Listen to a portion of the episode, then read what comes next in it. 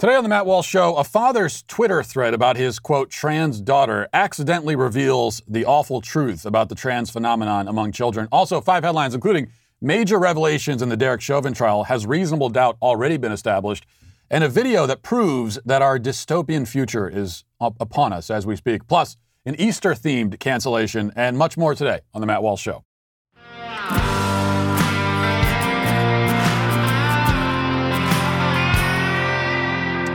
A few days ago, I hope you celebrated, because our country celebrated a Trans Day of Visibility, is what it's called. The Trans Day of Visibility. This was supposed to be a time to focus on trans people, celebrate trans people, talk about the bravery and beauty of trans people. In other words, it was a day just like every other day. Our experience with the Trans Day of Visibility is like Bill Murray's experience with Groundhog's Day. It repeats forever. Nothing changes. It never ends. Indeed, there's there's never been a group as fractionally tiny as the trans population and yet so visible. There, there's never been a community so small and yet so accommodated by society. For the sake of trans people, we've changed the English language, thrown out the rules of grammar, passed laws, effectively abolished women's sports, tossed biological science into the wood chipper. Come to think of it, there has never been a population of any size, majority or minority, that's been given those sorts of considerations. Most of all, we've never seen such a concerted and effective effort to purposefully increase the size of a particular population. There are ten times as many trans-identifying people in Generation Z as there are in older generations, and that figure is no accident. It's also not the organic result of people simply feeling more free to live in their authentic identities, live their truths, now that society is allegedly more open and tolerant than it was in the past. No, this is rather the result of programming. Children are initiated into the left's gender theory religion. And one Twitter thread meant to commemorate our Trans Day of Visibility perfectly demonstrates how this works. So it's worth looking at. The thread from a podcaster named Jesse Thorne has been liked and retweeted thousands of times by leftists who insist that it's heartfelt, beautiful, of course, stunning. In it, Jesse explains how he and his wife, who hosts her own podcast, by the way, appropriately titled One Bad Mother. Those are her words. That's her podcast title, not mine. But he explains how they first discovered that their son was a girl. Uh, the left tells us that this is a perfect explanation of the trans phenomenon among kids. And I completely agree, actually. So here's the story as he tells it, okay? He says, quote, "I'm the parent of a trans kid. I want to clarify what that means as best I can, because a lot of folks don't know or make incorrect presumptions. Happy hashtag Trans Day of Visibility. My daughter is nine. When she was born, we assumed she was a boy, gave her a boy name, called her he. We gave her all kinds of toys. She generally preferred the ones our culture associates with boys, like building toys, trucks, and robots. She hated getting haircuts and always wanted her hair long, like my wife's. But we just figured kids hate haircuts. She loved The Jungle Book, especially the part where Baloo, the bear, dresses up in a hula skirt. But what kid doesn't love that? When she started kindergarten, my wife was bathing her." Hopefully it's not the first time the child was bathed, but uh, we'll, we'll, we'll get past that. "An adult friend of ours had just come out as trans, and my wife mentioned that not all girls have vaginas and not all boys have penises. Our, our daughter asked, 'Some girls have penises?' My wife said yes. Whether you're a boy or a girl wasn't about your private parts. 'I'm a girl with a penis,' my daughter said. All of a sudden, all these things that had confused us about her when she was younger made sense. We went to learn about gender and kids. I mean, I'm from San Francisco, grew up with a trans neighbor. My wife went to Sarah Lawrence. We were open, but pretty ignorant." Well, on that last point, I must agree. As for the rest, uh, I, I still am not ready to accept that so many people can read all of that, what I just read to you, and come away thinking, yes, well, clearly that child was really a girl all along. This proves it. It is possible that half of the country has literally gone insane, but I think it's more likely that lots of people pretend for political and social reasons to accept and agree with what they know is irrational and indefensible. That's one of the things that makes this subject so frustrating, is that when you're arguing with people, it's a very good chance that the person you're arguing with knows that you're right, but won't admit it. Let's review the process by which Jesse and his wife, Teresa, came to the conclusion that their little boy had a little girl trapped inside him. He said, and this, this is this is the story that he tells. It's not be, me being reductive or anything like that. This is his story. He says that his son enjoyed playing with trucks and robots. So far, so normal. He also hated getting his hair cut. In my experience with my two sons, this is also quite normal. I've never known a young boy who likes getting his haircut. I didn't like getting a haircut when I was a young boy. I don't, I don't think any boys like getting their haircuts. Uh, the boy enjoyed the film The Jungle Book. Again, my own sons can relate. I liked The Jungle Book too when I was a kid. But he was especially fascinated with the scene where Baloo the bear wears a hula skirt and dances around. Well, what child isn't fascinated with a dancing bear in a hula skirt? Now, even if it were possible for a male child to, in some sense, be a girl, which it's not, how could any of this be sufficient evidence to support that conclusion? This doesn't pass the smell test even if we accept the fantastically delusional premise that boys can the- theoretically be girls and vice versa. In no universe, this universe or the fantasy land that the left pretends we inhabit, is this boy's behavior indicative of anything other than a normal boy who has normal boy-like interests. Yes, the boy said that he's a girl with a penis, but he only said that after his mother told him that some girls have penises. If you tell a five-year-old boy that some dragons are three and a half feet tall and look a lot like five-year-old boys, he's almost certain to inform you that he is just such a dragon. What a coincidence. Kids are highly suggestible. They have underdeveloped brains. They have an underdeveloped sense of the world and reality. They can't distinguish between fact and fiction. A child at five can't be meaningfully accused of telling a lie because he doesn't fully understand the difference between a lie and the truth. You know, recently I came into the kitchen and I found a broken glass on the floor. Um, and uh, and and I asked my, my four-year-old, who was closest by, if he broke it. And over the course of the brief interrogation, he told me that he did break it, that he didn't break it, that it was already broken, that his brother broke it, and that the dog broke it. We don't have a dog. He, he, he doesn't have enough of a grasp on reality to deceive me effectively because he's just a small child. And everything that he says, every claim that he makes, should be understood in that context. Jesse doesn't have a grasp on this basic fact of child psychology or has chosen to ignore it. Now, he goes on through the lengthy uh, thread to describe uh, how his son socially transitioned, quote unquote, in kindergarten. Now at the age of nine, Jesse is thinking about what sorts of drugs he wants to put the child on. He also goes into detail about the Herculean efforts needed to protect his boy's parentally imposed delusions. This is what he writes. We still had to and have to be on guard at all times. Uh, every new every new care situation, camp, sports, babysitter, friends, parents, had to get a briefing. We had to check every room for jerks because being misgendered or forced to explain yourself is traumatic for a young child. We basically had to be the professional trainers for every set of grown-ups that entered our kids' lives. It was and remains exhausting. I can only imagine what it's like for adult trans and gender non-conforming people.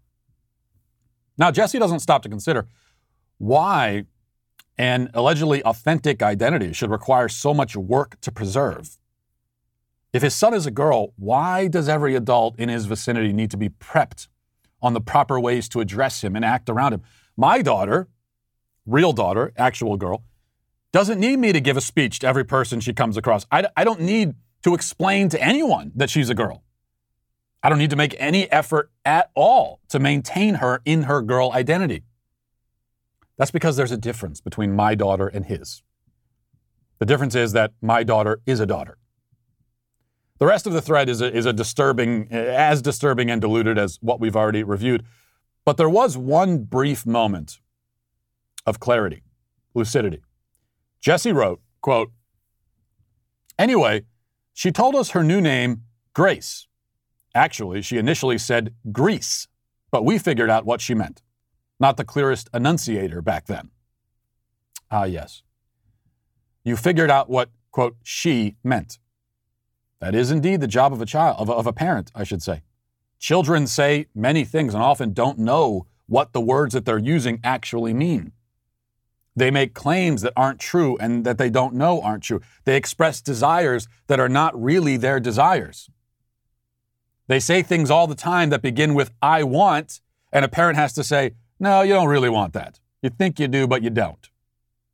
It's your job as a parent to use your maturity and wisdom to guide your child, lead them, not be led by them. Jesse heard his, quote, daughter say that, quote, she wanted to be called Grease. Well, Jesse knew that Grease is a ridiculous name. Surely he can't actually want that name. And even if he does, it's for his own good that you guide him to a different name, because he doesn't understand the significance of a name. He can't, he can't look ahead into the future and consider what it will be like to actually live with that name. That's why we give our kids their name. And even parents who let their children choose their names still don't really let them choose them. I mean, you'll notice that um, you very rarely hear uh, about a trans child who chooses their own name and is now referred to as Dragon Ninja or Giant Pirate or something like that. I mean, it's odd, isn't it? all these, all these, uh, all these young kids who choose their own names, quote unquote, they always end up with trendy sounding names. They never end up with the kind of name that you would expect a five-year-old to choose. Well, that's because even the parents who let kids choose their own name won't really let their children choose any name they want, because we can't let them do that because of what, because of, because they don't understand what it means to have a name. But if you won't let the child choose any name they want, then why would you let your children choose whatever gender they want? Why don't they, as Jesse said, try to figure out what a boy really means when he says he's a girl with a penis? Why don't these parents apply their superior wisdom and maturity to that situation and offer their children some much-needed guidance? Well, because they see their children as political statements and fashion accessories. That's the truth. They don't see their kids as kids. They don't see their kids as human beings. Jesse was quite excited to talk about his trans daughter on his podcast, but he can't very well brag about a kid named Grease. No, he needs his son to be a girl named Grace. That's much more palatable to him. Jesse, that is. More useful to him. And this is all really about him, isn't it? Now let's get to our five headlines.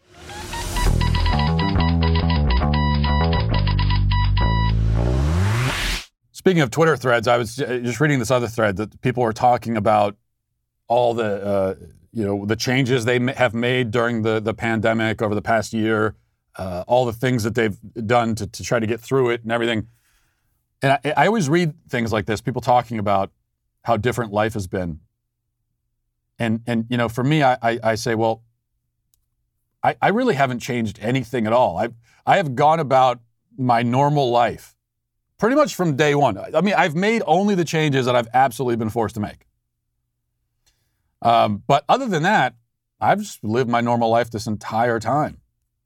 I've done almost all the same stuff during the pandemic that I did before it. So this is this is a, an experience that I just I just can't quite relate to, you know. And that's and this was it was it was if if you changed everything about your life for the past year, some of that not some of it out of your control. It also depends on where you live. But a lot of it was was probably voluntary and unnecessary. That's the reality. Okay, number one, uh, Derek Chauvin, Derek Chauvin trial. George Floyd's girlfriend took the stand yesterday and testified, had some, some interesting things to reveal. Among them, she testified that Floyd had been rushed to the hospital for an overdose not long before his death, a couple months before. Uh, here she is talking about that.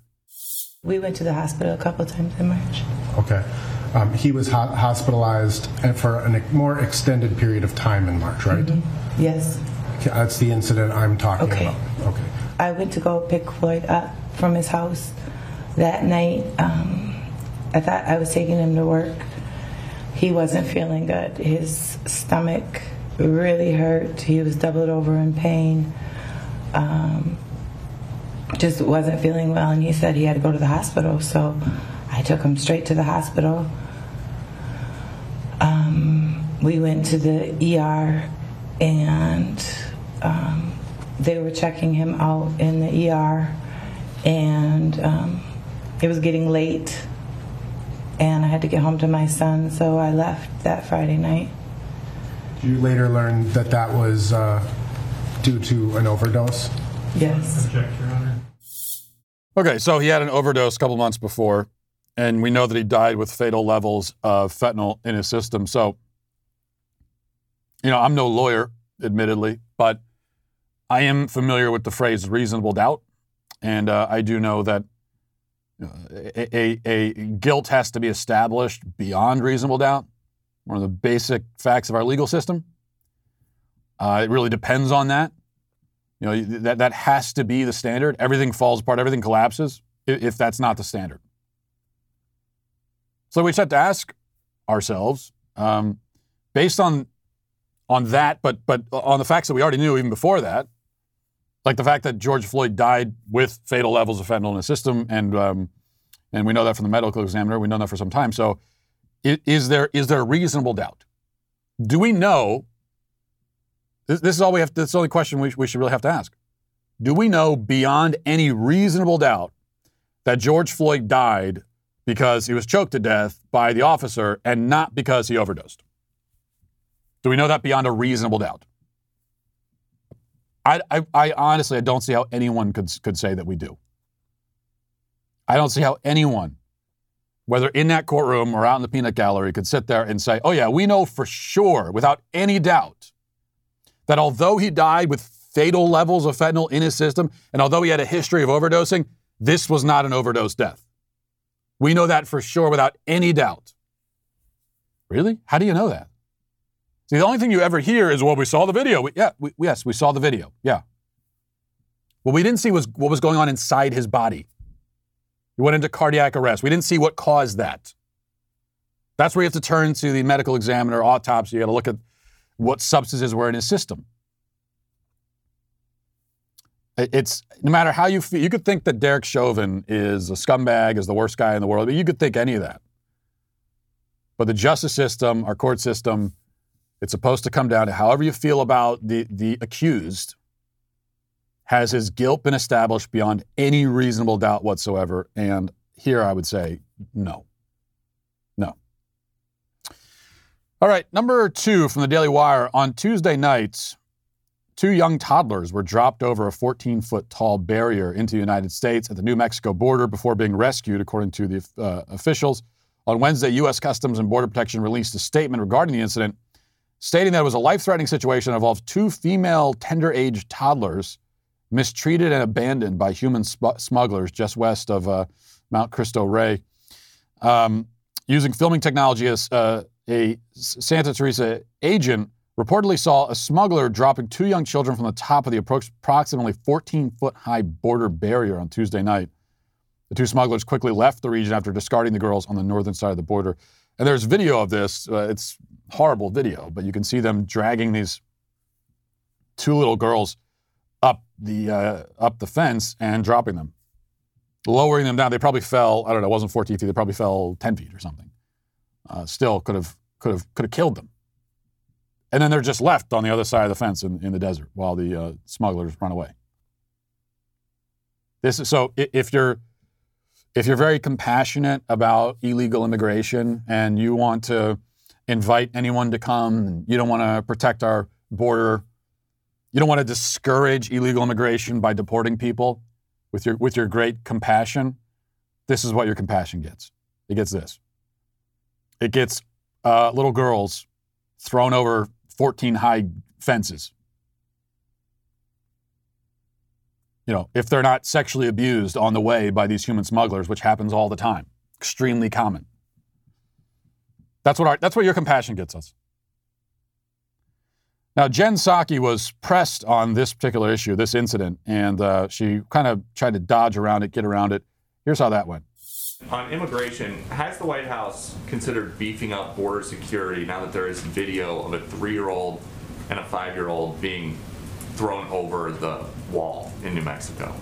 Beefing up border security. I, well, there are, there's video now of a three-year-old and a five-year-old. I've, I've seen the video, and I think any of us who saw the video um, were incredibly alarmed by uh, the steps of smugglers, ones that we have been quite familiar with, that we've spoken out about our concerns about. As Secretary Mayorkas said, the inhumane way smugglers abuse children while profiting off parents' desperation is criminal and morally reprehensible. The president certainly agrees with that. And these kids, I believe, were rescued from by uh, by um, individuals who are working at the border. Yes, but they still got close enough, as you guys are talking about addressing root causes in the region, for a smuggler to throw them over a wall into the desert. And I'm just curious what the White House is doing to stop that from happening. And are you concerned more about the kids' safety, or are you concerned about kids getting in? Or tell me more about your concern here. Kids' safety is, as you just mentioned, the main concern. Well, of course it is, which is why I'm often surprised by some of the line of questioning in here. But uh, I will say that um, our concern and our focus is on sending a clear message to smuggler, to the region, that uh, this is not the time to come. Oh, the message is it's not. Well, you, yeah, you got a funny way of sending that message. The only way to send that message is is to enforce the border, force our laws, deport people when they come here.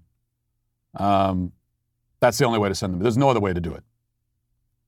You make it clear that trying to sneak across the border is not going to work out well for you. It's not going to work out well for your kids. It's a wasted effort. You might die along the way, or get injured, or or, or raped along the way, and um, and and all for for nothing. Like, that has to be the message, for the good of the people who are making this attempt. And I've I've always said, when it comes to illegal immigration, you know, I, I don't I don't have anything personally against people who try to sneak across the border. I get it. If I lived in Mexico, um, I, I would try to come here too. And if it seemed like the easiest and quickest way was to just, if if I thought that I could sneak across, and I, or I could I could sneak across with my kids and find a better life um, out of Mexico, and if I thought I could do it, especially because there's a Democrat in office, then yeah, I, I'd do it. I mean, what do, what do I care? I'm not I'm not gonna I'm not gonna. Unless you force me to, I'm not going to respect the laws of this country that I'm not even a part of yet. And even if I do respect those laws, I'm probably going to put my kids and my family's well-being above the law. So I understand why people do it. So for me, it's nothing personal. You still have to enforce the border, enforce the law, and deport people when they come here. Nothing personal. But we need to have a border to have a country. We need to have laws to have a country.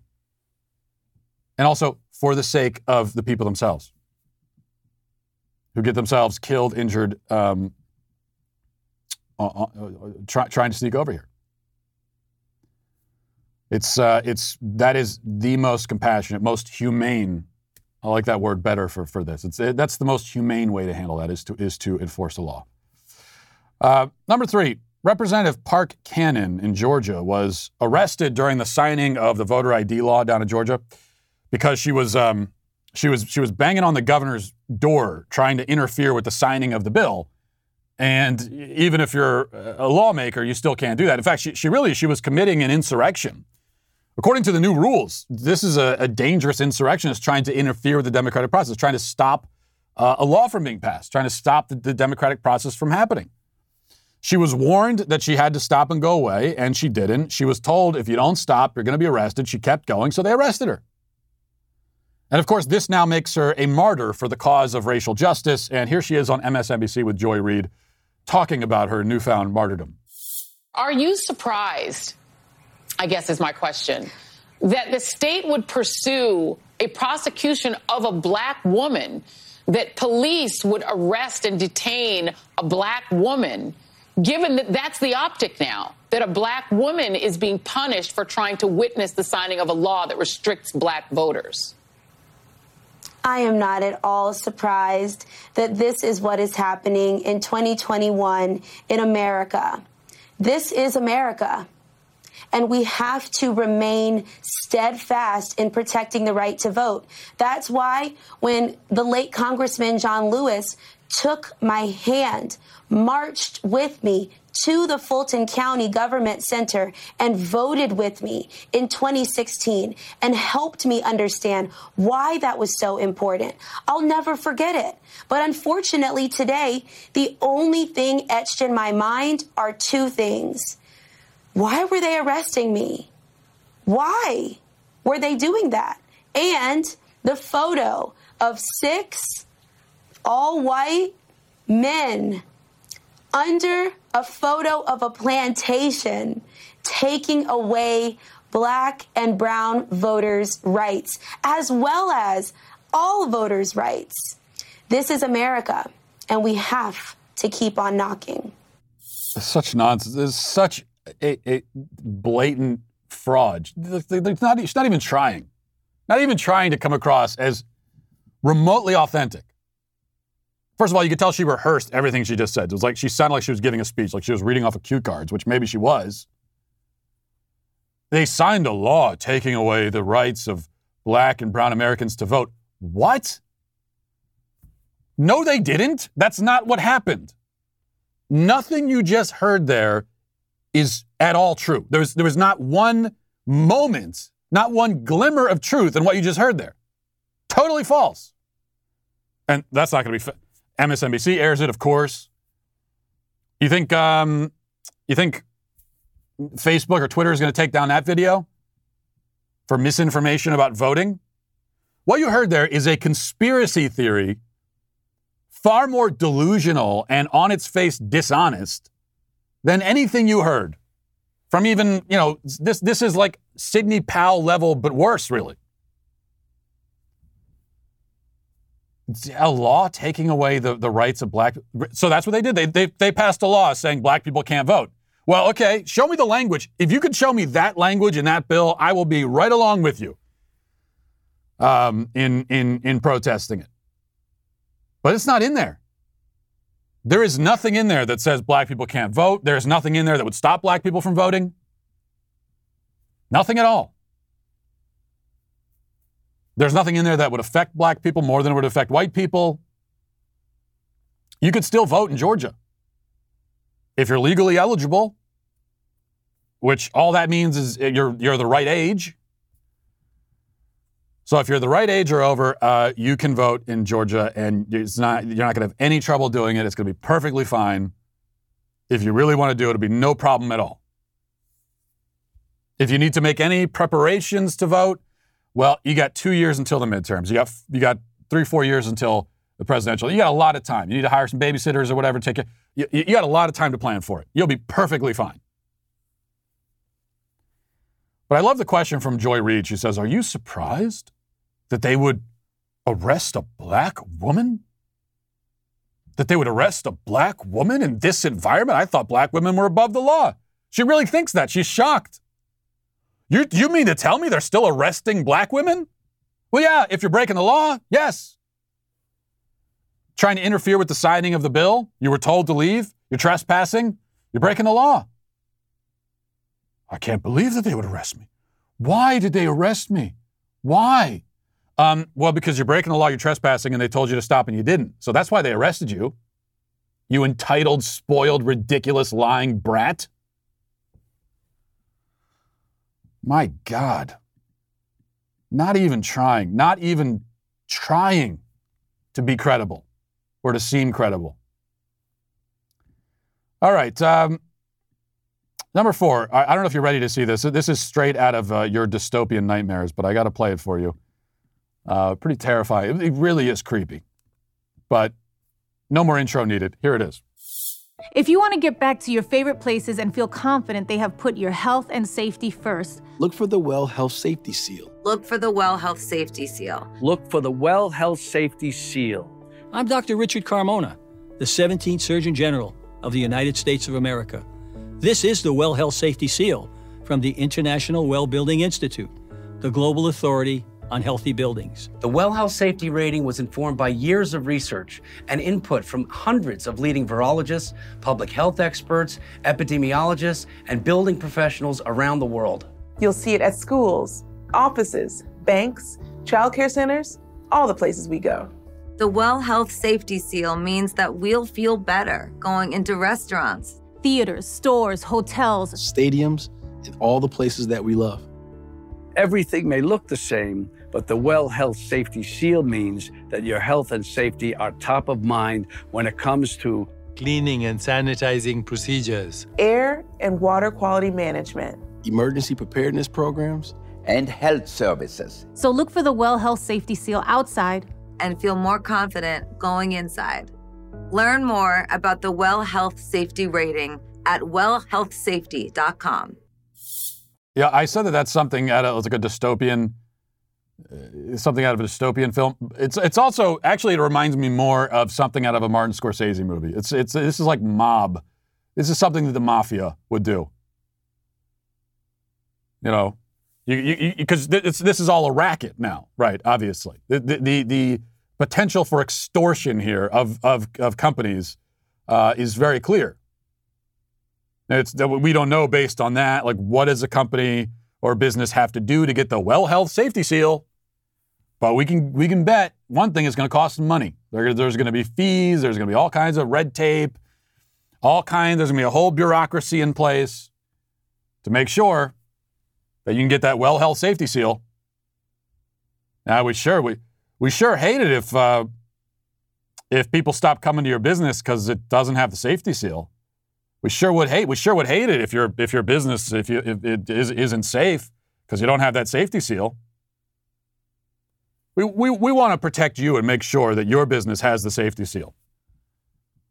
All you got to do is pay, you know, ten thousand dollars in fees and do this and that, and uh, and and and and we'll make sure that you have it. I mean, we we know obviously that's where this goes. Especially because when they explain what the safety seal actually means, it's okay, so it means that they that they that they clean the place. Okay. We already have the health department. We already we already we already have laws and policies for that. And by the way, if you walk into a place and it's not very clean, you, it's pretty obvious as soon as you walk in. You could you could tell. We've all been in restaurants and buildings, you know, that are not particularly clean. We've all been in, in you know, highway rest stops and so on. But that's that's what this is, of course, about. It's about it's about creating a whole new bureaucracy uh, to extort businesses so that they can get the Well Health Safety Seal, which isn't going to mean that they're any safer than any other building. It's just going to mean that they've jumped through the hoops and paid the fees and everything else. All right. Um, okay, I wanted to play this. Representative Marjorie Taylor Greene posted her workout routine on Twitter. Now, um, a couple things I'll, I'll say here. First of all, uh, I don't have any issue with, with M T G personally. And also, I think there's no doubt that she is in better shape than probably almost everyone else in Congress, the men included. However, you know, let's play the video here. I just had this to me. Now, I know this is a CrossFit thing. What she's doing right here, really bad for the knees. I mean, you're asking to, to blow your knees out and your back. But here, watch this. What kind of pull-ups are those? It's like a fish flopping around. It's like a fish that falls off the hook, flopping around on the on the, the deck of the boat. That is not how you do a pull-up. Now, this became a conversation yesterday on social media, and all the CrossFit people were coming out and saying, no, that's that's that's those are real pull-ups. That's how we do. That's called kipping. That's a real, no, that's not a real pull-up. A real pull, correct form on a pull-up is your, the only thing that should really be moving on you are your arms. You're going up and down. You bring the chin above the bar. You come back down. You want your rest, the rest of your body to be as still as possible because it's all supposed to be in your upper body. That's what you're working out.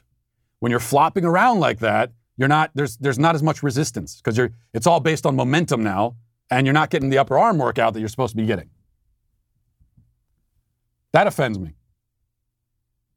Few things offend me more than than poor form at the gym. If you're almost with any workout, with any with any um, resistance-based workout, if you're if you're swinging your whole body around and doing all that, uh, then you're not getting the workout. I see guys like this doing dumbbell curls, you know, over by the dumbbell station, and they're just swinging their whole. They're like back and forth, bringing the thing up. No, keep the body still. Still, as I said. I, I, I, there may be like two or three people in Congress, men and women, who can do even one pull-up. So it's she's better off than them, but that's not that's not correct form. All right, we're going to move on to reading the YouTube comments. Uh, this is from Toby. Says, hey, Matt, it was funny watching you talk about white boy summer, asking, what is it? It's actually a reference derived from the term hot girl summer, where, where women hype themselves up to have a wild slash fun summer. Also, hot dad summer is a great idea. However, any dad caught wearing skinny jeans should be canceled on the spot. No, it's not hot dad summer. Um, it's white dad summer. It's, this is not about, there's, we're not, we're not putting pressure. Okay. It's, that's, it's, it's like the opposite of that, really. Because you're, you're a dad. That's the point. You don't have to worry about what you look like. You've given up on that. That's why you're in the cargo shorts. Cargo shorts, it's not, it's not for, it's, it's not about style. It's not about what you look like. It's all about utility. Um, D J says, Walsh, you finally got a Wikipedia page. I just checked. April Fools, he, he, he. But you know you're getting banned from the show for that one, because I, I really did fall for that. And I was actually excited that I finally got the Wikipedia page that I am entitled to and deserve. You bastard. Um, April says, being a massage therapist myself, I would find that very, I would find that very suspicious.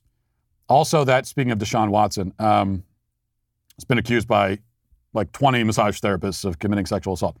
Just being a massage therapist myself, I would find that very suspicious. Also that he needed forty massage therapists. I would understand a handful, but any more than that, and he's not seeing them because of the massage.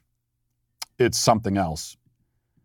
Yeah, you know, it's it's also a little bit hard for me to judge, because I have to, and I and I say this as no offense to you whatsoever, but um, the whole going to someone to get a massage, to me, seems weird already. Like, I don't want... There is no circumstance where I would ever want to lay down and have some stranger come and massage me. That sounds like a nightmare. As someone who values my personal space, that is a nightmare. I, I do not understand how people do this as a leisurely activity. I'm excited. I get to go have a massage day. That, that is, that's my hell. To have my personal space invaded that way by a stranger. So to me, even having one massage therapist is a little weird. That's where I'm coming from. Um, but yes, to have forty different ones, as Deshaun Watson apparently did. Yeah, that tells you something's off. Uh, Carl says, I have an all-access membership, but still watch the show on YouTube, comment and like it to feed the algorithm. Well, thank you again for your service. You're, you are performing a great service, not just for this show, but for all mankind, I would say. D-Vice says, I love how Matt is not a batologist. That moment of silence after he makes a point just drives the truth even further. His deadpan stare and tone is infinitely hilarious and effective. You can't come here dropping words like batologist. B A T T O L O G I S T. You can't drop a word like that in conversation without explaining what it means. What is that? Someone who studies bats? I looked it up, and apparently a batologist is someone who speaks idly, one who needlessly repeats the same thing in speaking or writing. So I'm not that, you're saying. Well, thank you, but you're banned from the show for using the word pathologist rather than just saying what you meant to begin with. Finally, I remember when my, uh, the different comment, I remember when my oldest son was starting to catch on to the tooth fairy lie. I dressed up as the tooth fairy, wings and tiara. Uh, it took me quite a while to get all dolled up. I squeezed into my, to one of my old prom dresses and went all out. The next day, my son told me that he did indeed see the tooth fairy and, quote, she's really pretty. Made me feel awesome. And the person who left this comment is named Bill. Uh, it's a little weird. Actually, that was Trisha. Well, Trisha, you you you you went to greater lengths to deceive your child than even my wife did on this point. And I guess, well done? I don't know. You know, as conservatives, I think one thing we all pretend to agree, agree on anyway is that we all love the Constitution. But, but have we actually taken the time to study it, and do we stand ready to defend it? That's the question we have to ask ourselves. Well, my friends over at Constitution Coach dot com, they have many great programs for equipping citizens to defend liberty by studying and living out the Constitution. Uh, I have, as I've been telling you about for the last couple of weeks, I've experienced the constitutional defense course myself. Uh, I'm very glad that I did, so that I can, uh, that I, so that I can really mean it. And, and, and when I tell you that uh, you should do this yourself, I don't regret doing it one bit. Couldn't be happier that I went through the experience. You will also feel the same way. You can get an amazing combination of intellectual ammunition and live classes with Rick Green, America's Constitution Coach. You also get the physical training at the premier firearms training facility in the nation. And you got to see this place, by the way, very impressive. You get it all in the same course. You get to join hundreds of other patriots from across the nation for a time of learning, training, and fellowship with like-minded people. Whether you've shotguns your whole life, or if you're just a beginner, you're somewhere in between. Whatever it is, I'm telling you, these people took me to a new level, a new skill level that uh, I didn't think was possible in such a short amount of time. They can do the same for you. Don't just get a gun. Learn how to carry with confidence and get the training you need to defend your family. Go to Constitution Coach dot com. Rick and the Constitution Coach team have another class on April twenty-fifth, but it's going to fill up fast. So visit Constitution Coach dot com today and watch my video there to find out more about how you can be a part of this one-of-a-kind training. Constitution Coach dot com. As you have no doubt heard, Candace joined the Daily Wire a few weeks ago with the premiere of her new talk show, Candace. The show streams on Daily Wire dot com. Fridays at nine p.m. Eastern, eight p.m. Central. But you'd also get the audio podcast, Candace, on Apple, uh, Spotify, or wherever you listen to your podcast. Candace hosts a series of guests on the show each week, making for lively panel discussions and insightful interviews. Um, and featured on the show this week, this Friday, if you listen, will be none other than um, your favorite Daily Wire host, which would, which would be me, of course. I'm on the show. Um, and uh, it's, it's, it's a great show in general. If you can't attend the show in person, you can still tweet your questions to The Candace Show for a chance to have Candace answer your question at the end of the show. So if you need some Candace Owens in your podcast feed, look no further. Head over to Apple Podcasts or Spotify and subscribe today. Be sure to leave a five-star review if you like what you hear. And uh, make sure, of course, to subscribe as well with code Candace. Now let's get to our daily cancellation. We talked a little this week about, and we just talked again in the comments, about the various myth, mythical creatures who visit our homes, or so we claim. Uh, and I've told you about my daughter's attempts to disprove the fairy, the fairy, uh, the tooth fairy, uh, attempts that, while quite brilliant, have been subverted by the increasingly desperate efforts to keep the deception going. Why must we keep the deception going? I don't know. Ask my wife. But I thought, since we're on the subject, and Easter is nearly upon us, now's a good time, as good a time as any, to talk about the Easter Bunny. Uh, and, of course, to cancel him. As far as I can tell, the Easter Bunny serves only one real function. He is a sort of early I Q test for your child. If your child by first grade is not asking skeptical questions about this giant mutant bunny that allegedly sneaks into his home and hides candy, then he's probably on the slower side, no offense. Now, the same doesn't really apply to Santa. From a child's perspective, Santa is plausible. He has a backstory. We know his origin. We know where he lives. We know how he gets around. His method of transportation is a bit unorthodox, admittedly, but at least we know what it is. Also, you see Santa out in public all the time, at the mall, on T V. Maybe you see a fat, bearded guy on a park bench in the summer and assume that Santa is on vacation. There are songs about Santa. He's ubiquitous. And a child looks at all that and thinks to himself, well, surely this can't all be one big lie. Well, that's a conversation for another time. The Easter Bunny is a different deal. He is rather, shall we say, half-assed. He is a half-assed fable. We've never come to any agreement as a society about what he is exactly, where he comes from, what he's doing, how he gets around. Every kid is told a different thing. I had a friend when I was little who thought and was told that the Easter Bunny was a magical man in a bunny suit who came in through the window at night to hide toys. That is the stuff of nightmares. Though the idea of an actual six-foot-tall rabbit isn't much more comforting. My four-year-old was uh, was recently interrogating me on this very subject. Um, now, the kid thinks that, you know, when he sees me on T V, I am literally inside the physical T V. And yet, even he, at his age, is already raising his eyebrows a little bit over this Easter Bunny thing. So he came to me and he said, uh, he said, Daddy, uh, can the Easter Bunny talk? Uh... Yes? What, where does he live? Um, I guess underground? So he lives in a cave? Yes, the Easter Bunny is a giant, hairy, buck-toothed mammalian monster who crawls out of his out of a cave and breaks into our house. Okay, now go to sleep. Night-night. Sleep well. There, now, there are some real stalker vibes to Santa also. We, we can't deny that, but the Easter Bunny is terrifying on an entirely different level. The mystery and ambiguity surrounding him and the way that adults are so reluctant to discuss him, the fact that we don't sing songs about him, all of this seems to lead to the conclusion either that the Easter Bunny is an evil spirit that rose from the Shadowland because somebody like built a parking lot over top of an Indian burial ground or something, or that the Easter Bunny isn't real.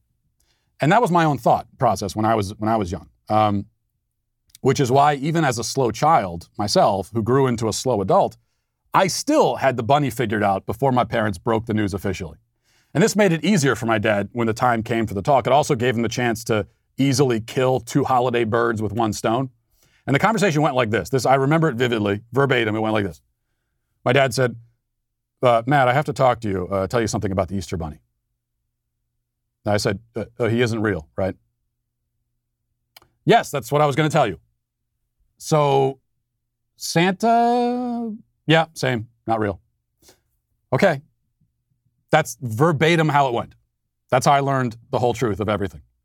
Now, as you could tell, I have been an emotionalist psychopath from a young age. But in any case, the point is, the Easter Bunny is a bridge too far. And to top it all off, along with being creepy and bizarre, the dude is a cheapskate.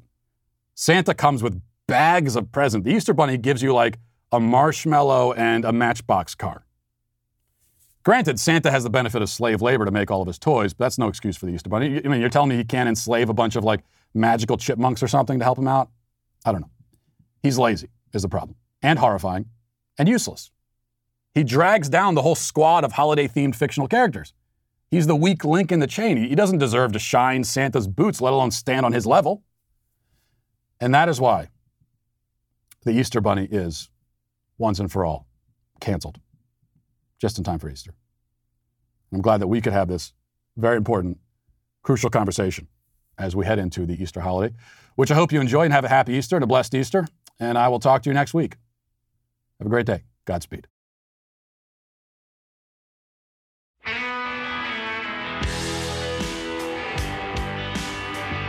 Well, if you enjoyed this episode, don't forget to subscribe. And if you want to help spread the word, please give us a five-star review. Also, tell your friends to subscribe as well.